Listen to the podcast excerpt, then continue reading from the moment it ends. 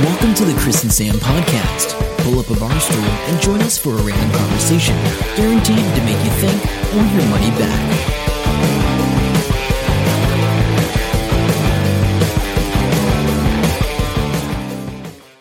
Okay, here we are. We're at Armageddon, and uh, we've just found the guys doing the staring contest. It's for science, and I'm here with Dr. Phil Turnbull.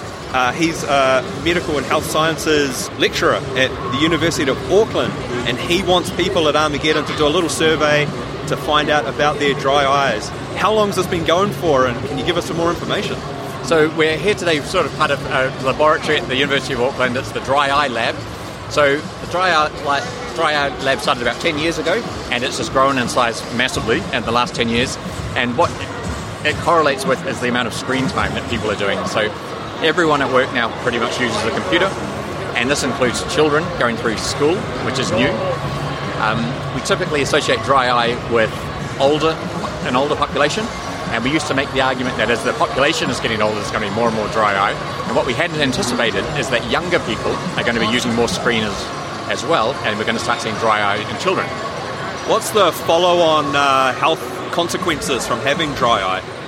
Um, it can be debilitating. Um, your eyes are one of the most sensitive parts of the body, and if you've ever had a sore eye or scratched your eye, you'll you'll know the feeling. It can it stops you doing anything else. It's like dental pain.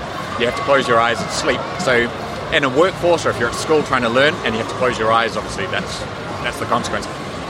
Cool. Uh, so once you've got this data here at Armageddon, and I assume other places as well, what's the next step forward for you and your colleagues?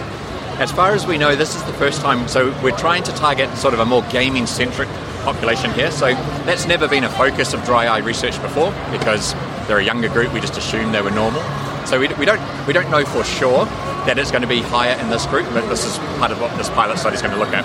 And so um, we're working with the group in the UK as well, who are getting a non-gaming population and, and comparing them. So you're staring uh, at a computer screen, you're listening to this podcast, you may be watching it on the internet, you're getting dry eye. What can people do to help alleviate this? And yeah, what are your top tips? Well, the best thing you can do, and it sounds a bit silly, but you have to remember to blink.